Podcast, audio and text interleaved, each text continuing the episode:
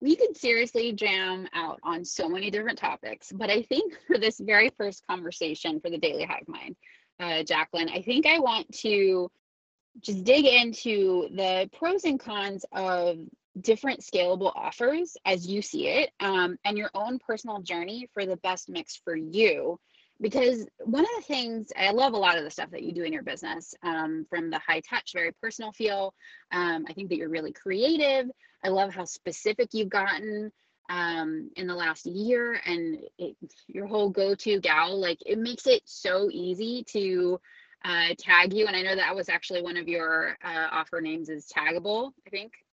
I forget if it had anything else attached to that name, but it was so genius because it's like, yes, that's what we all want to be. We all want to be taggable. I love when people tag me uh, for MemberVault related conversations, you know, and it's like some group on Facebook and people are like, oh, what course platform should I use? And um, I love when MemberVault is easily taggable because, and it's, it's so fun to see like you know all the people chiming in and saying remember what remember what remember what it's also kind of weird. Like wow like i don't even know a lot of these people. Um and so that's a really great feeling and i love that you actually help people become taggable. Uh, and so i love the i think that you are really really good at coming up with irresistible offers for your audience uh, but I also really like to watch from afar, um, you know, because I'm on your email list, as, as you know, because I'm frequently hitting reply and being like, this was the best email, um, or this was so smart, you're such a genius. But I love how creative you get in terms of how you position things, how you deliver things. Uh, and I know that you've been very transparent in terms of your own journey on what makes you happy uh, in providing these offers. You know, I know that you've added a lot more in person um, to what you do with your business, which is, I think, so amazing. And I like reading it because as an introvert, I'm like, that sounds terrible.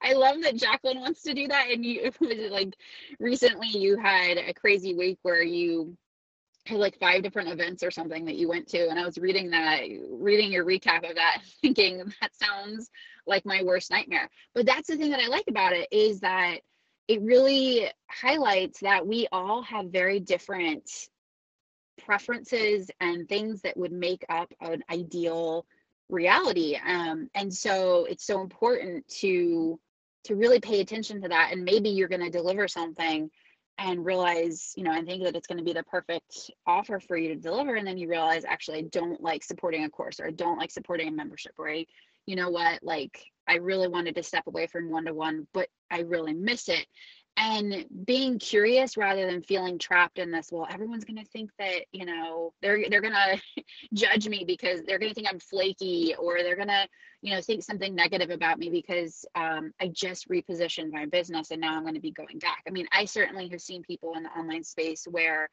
you know they were like very anti all the one-to-one that they were doing and so they built out an agency and then they hated it and so they went back to one-to-one and there was very much a sense of kind of shamefaced like ah, i was wrong and like i made a mistake and honestly i love how you do it because it isn't i think that it's refreshing because we are all evolving our businesses we're all learning as we go and you don't know until you put something out there. And so i love that you just you put stuff out you you pay attention you're super transparent about why you're doing things and you pivot very quickly and so you are absolutely an inspiration um, and so I would love to hear your personal thoughts around the pros and cons on different scalable offers, you know, memberships, courses, group programs, um, you know, low cost offers. Uh, I love one of the things that you've done where you do the like very short, like pop up um, type group programs. I think those are so great for your audience and so great for you um, to do those quick sprints.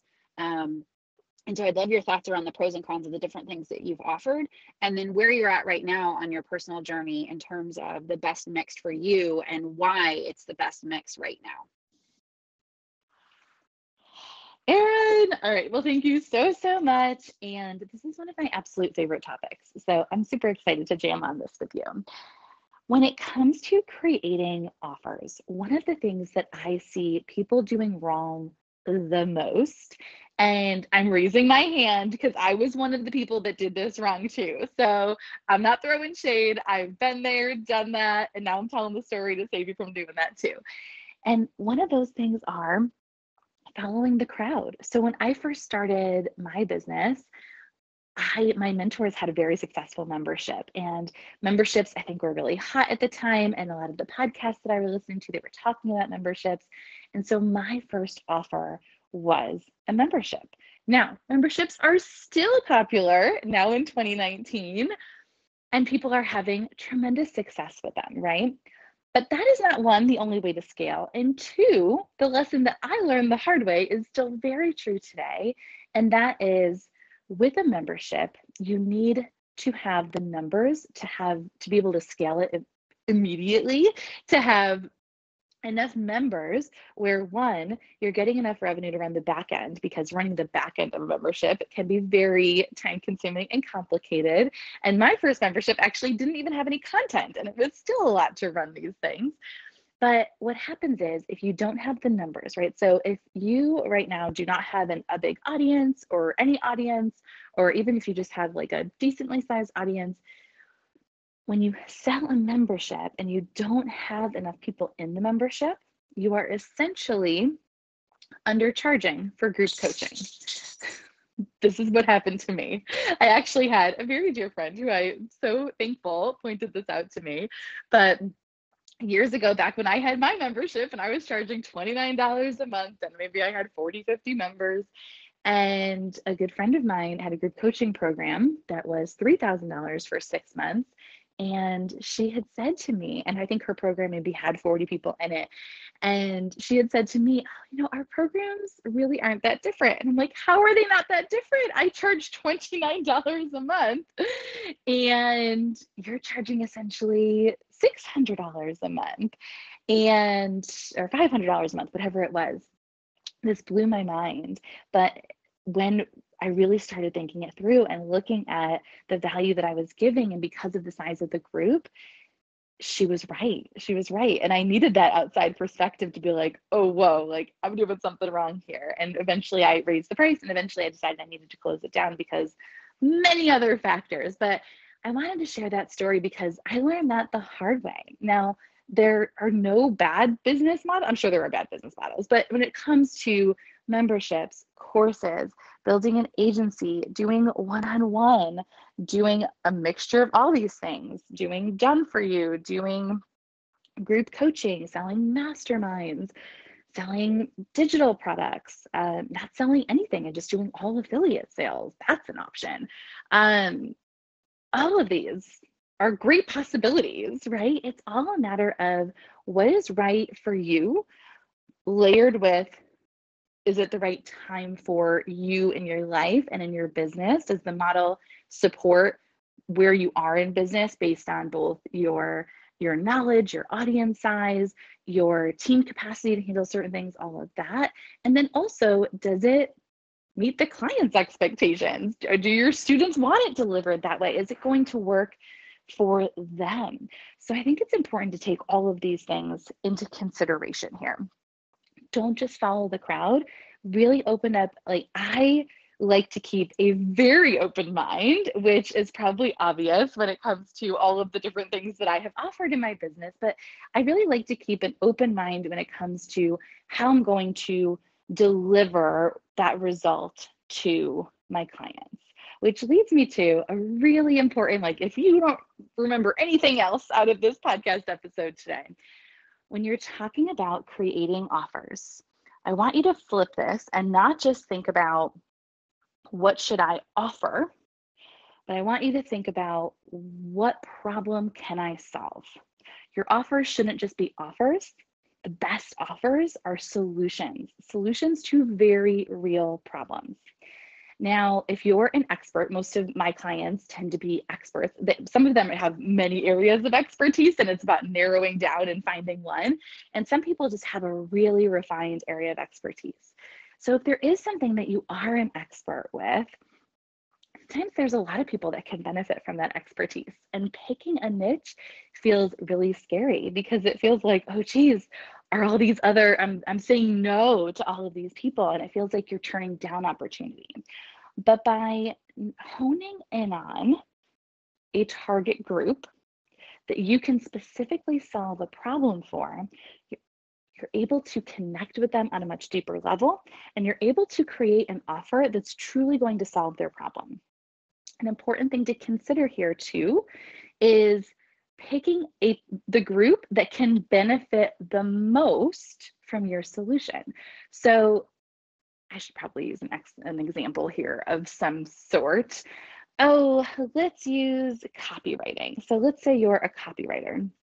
Now, if you're picking a group of people that can benefit from your copywriting, probably all businesses need copy, right? So, like, the sky is the limit, the world is your oyster. You could really be working with any type of business to do copy, right? It's honing in on one, okay, maybe what is your background with copywriting? Is there an area or part of copywriting that is your true expertise that you want to focus on. And if that's the case, okay, maybe you have a lot of experience doing copy for e commerce businesses, and it makes sense to stay in that space. But other times, maybe you're just really good with copying, you've worked with a big variety of clients, and it's kind of hard to choose. This is what I think happens the most, especially people that are coming from doing a done for you service or one on one work in this point in time, I would say, okay, who are the different industries or types of businesses or people who you would want to serve? And of those groups, which has the biggest need? Now, the important qualifier here is when I say biggest need, I don't mean the people that are the most desperate. Sometimes when we think about the people who need our services the most or need our our course or our offerings, whatever it is, they might be people who are in a really desperate situation and maybe they don't have money or maybe they are just in a really dire like they need it so bad and a lot of times we have really big hearts and passion for what we do and we're feeling really called to help those people. Listen i am all for that however i don't think it is wise to have them be your ideal client because while they might need it the most, they're not going to be able to pay you for it, or they're going to be able to pay you very little for it, in which case you are then going to eventually have to close up shop because you won't be able to afford to keep offering it to them, right? So you want to pick the audience that not maybe needs it the most desperately, but that is willing to pay for it. They they have a, a high enough demand or need for it that they're willing to pay you good money for it because it is a real problem for them. And if that other group is still on your heart and you can't stop thinking about them and you want to help them, being able to serve the client who's willing to pay you and to pay you premium rates and invest in, in all of that, that's going to give you more resources to be able to help that other group for free if you want. So I want you really thinking of okay, it's not just I offer this service, or it's not just I want to create a course, starting with the business model is not the right place to start. Start with what problem can I solve and how can I solve that? Now, a lot of times I recommend starting with done for you or doing one on one as a way to truly understand your ideal client. It's basically like getting paid to do market research. And this is where you really get to know what they're struggling with, why this is important to them, where they get hung up in terms of implementing. You like truly, this is the best market research you can ever have, and you literally get paid to do it uh, because you're helping them along the way, right? But this valuable insight of being able to work so closely with clients and see the patterns across working with multiple clients is that's, I mean, that's what I use that data to then figure out what my next offer is going to be because I know, and that also is how I figure out what I'm going to talk about on my, on my podcast or what my social media content should be about because I understand not just how to solve their problem in an offer, but the content that they need to be able to even be ready for an offer like that and the things that they're struggling with now so I can meet them where they are. So having those kinds of conversations, whether it's done for you clients or one-on-one, is crucial step to even figuring out what your next offer should be from there. Now, once you're there, from there, wherever you are in business, and I cannot stress this enough, wherever you are in business, whether you are just starting out, whether you just started offering one on one or done for you services, or whether you have a multi-million dollar agency or you're selling hundreds or thousands of courses wherever you are in business you have to be willing to take risks. You have to be willing to fall on your face. You have to be willing to fail. You have to be willing to do okay. And you have to be willing to give up great for amazing, to give up good for great, to give like you have to be willing to be vulnerable with trying new things. I oh I should have looked up. There was some statistic or something like that, but basically in in companies, in order to have innovation, they have to have employees of, of companies have to feel safe and secure that they're willing to take risks. Otherwise, innovation can't exist. And within our own companies, even though we may not have 5, 10, 20, hundreds, thousands of employees, we have to be willing to take those risks or else innovation can't exist. So when I look at my growth and the, all the different kinds of offers that I've had over the years, so I started with a membership, then I closed the membership down and did only one-on-one for months. Really, I mean, it must have been at least six months. I did only one-on-one. And then, well, I should say, I guess, to complete transparency, I've always had affiliate offers too. I've always been an affiliate. And I think no matter where you are in business too layering that in if there's companies that you're going to be talking about or gushing about anyway cough cough like MemberVault like be an affiliate. You're going to be sharing them anyway and it's a great way to make sometimes a few extra dollars sometimes a few extra hundreds sometimes thousands of dollars. Um, a big portion of my revenue over the past several years has, has always come from affiliate revenue. So I digress, but that's an easy thing to layer on with whatever your other business model is. And that's such a, it's like infinitely scalable. So I can't stress that enough. Okay, so I did membership, one on one. Oh, I guess I should like, I tried out everything in that early phase. I had the membership, but because the membership wasn't paying the bills, I created a course. I was doing one on one consulting. I did a small group coaching program. I was just like throwing everything at the wall because I really wanted the membership to succeed. But ultimately, it, it wasn't making the amount of money I needed it to. So fast forward, I closed down the membership, did all one-on-one for a while to really learn a new market that I had that I had switched into, that I pivoted to. And that's like I said before, like I I don't just say this stuff, like that's what I did. I dug in and that's where I really learned. Wow, okay, this is what's holding people back. This is what they're seeing, they're asking me and pulling things out of me that I maybe never would have thought to share otherwise. So I was able to really help my clients during that period of time. But through that period of time, I was also really learning how I could help them the most that is the place you want to create from, right? So from there, I created group coaching programs. I've pretty much consistently had a group coaching program running the past few years. That's probably a core of my of my business model.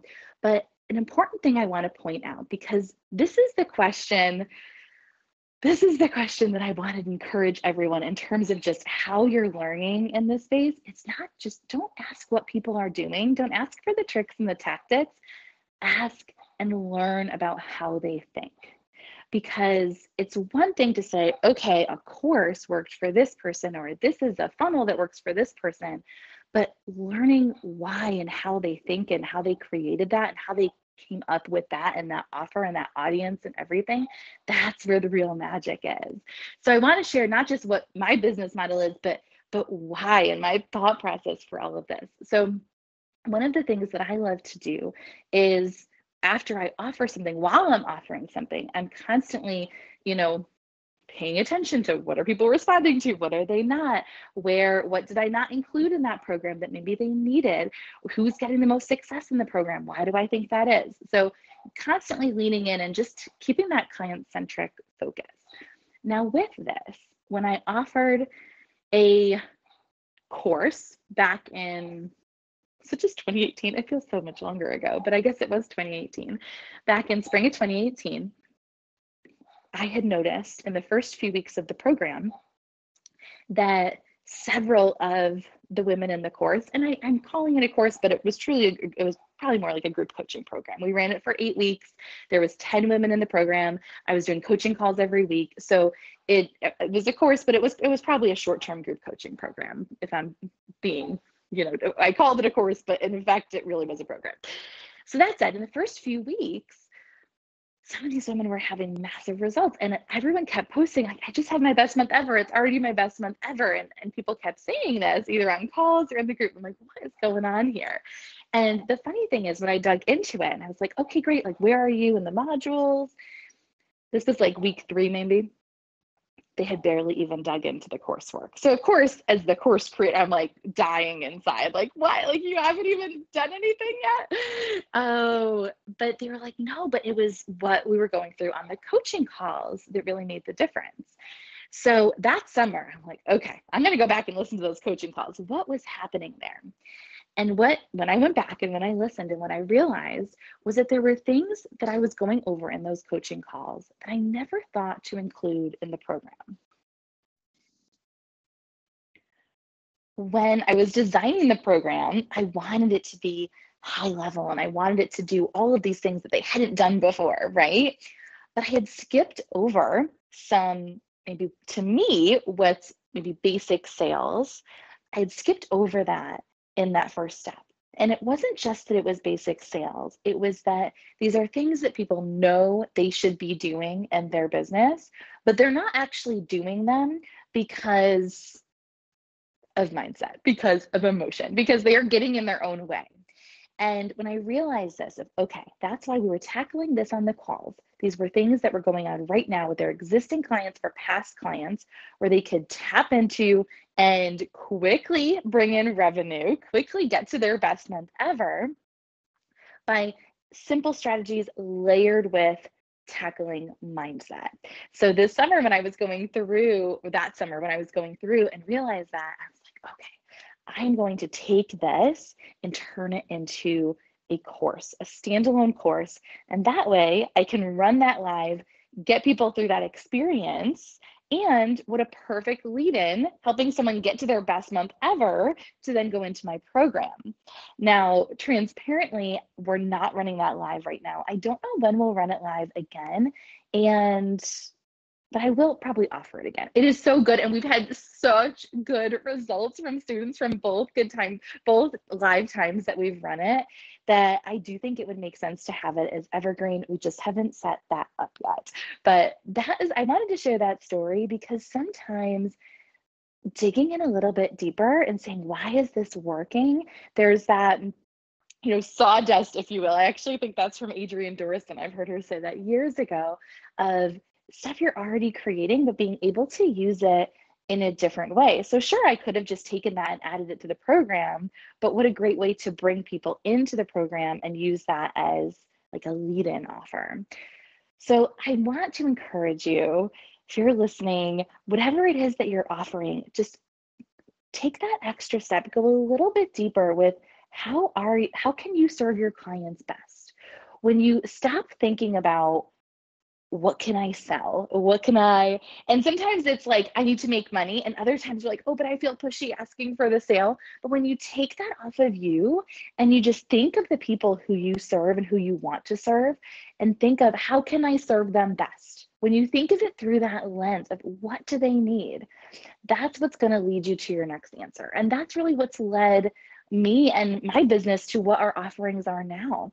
And a lot of the repositioning that I've done this year and this clarity on becoming the authority and that being the driver for exponential growth in your business, that's because that's what people were coming to me for. They saw that in me. And I do think those are the easiest things to sell if either you have a very like big uh track record of working with clients on a very specific thing or the thing that people are seeing in you. When I first started my business, everyone wanted me to be an Instagram expert. And I, I rode that wave for a little bit. It's never what I set out to do. But because I was growing so quickly and grew this large engaged community on Instagram, everyone wanted to ask me about Instagram, right? And as I built my own authority, and that has led to exponential growth in my business, it's only natural that that's what people are coming to me for. So, taking what was not a process to begin with, which was just how I do business, right? Taking that, which was really second nature to me, and unpacking that into a framework that I can now walk my clients through.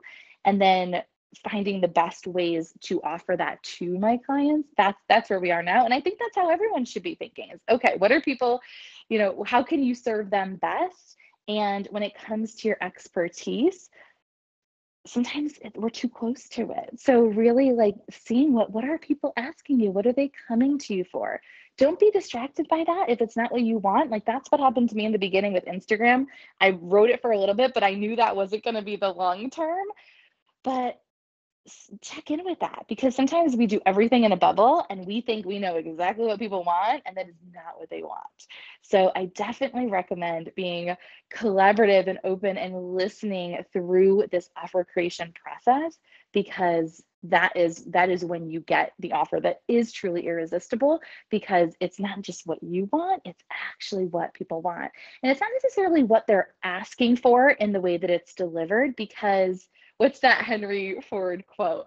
Uh, if I had given them what they would have asked for, they people would have said faster horses, right? So people don't always know the, even like what you could do, right? They may not know the full capacity of how much you could help them, but listening for those those clues of what they're really struggling with, so you can see through your expert lens what they're really struggling with. Maybe they think the problem's one thing, but you know it's another, and how you can design that offer that not only meets them where they are, but that solves that problem for them, right? So that they're they know that they need to come to you because you're offering something that they acknowledge they need help with, but also you're you're including that thing that's going to really help them get those results.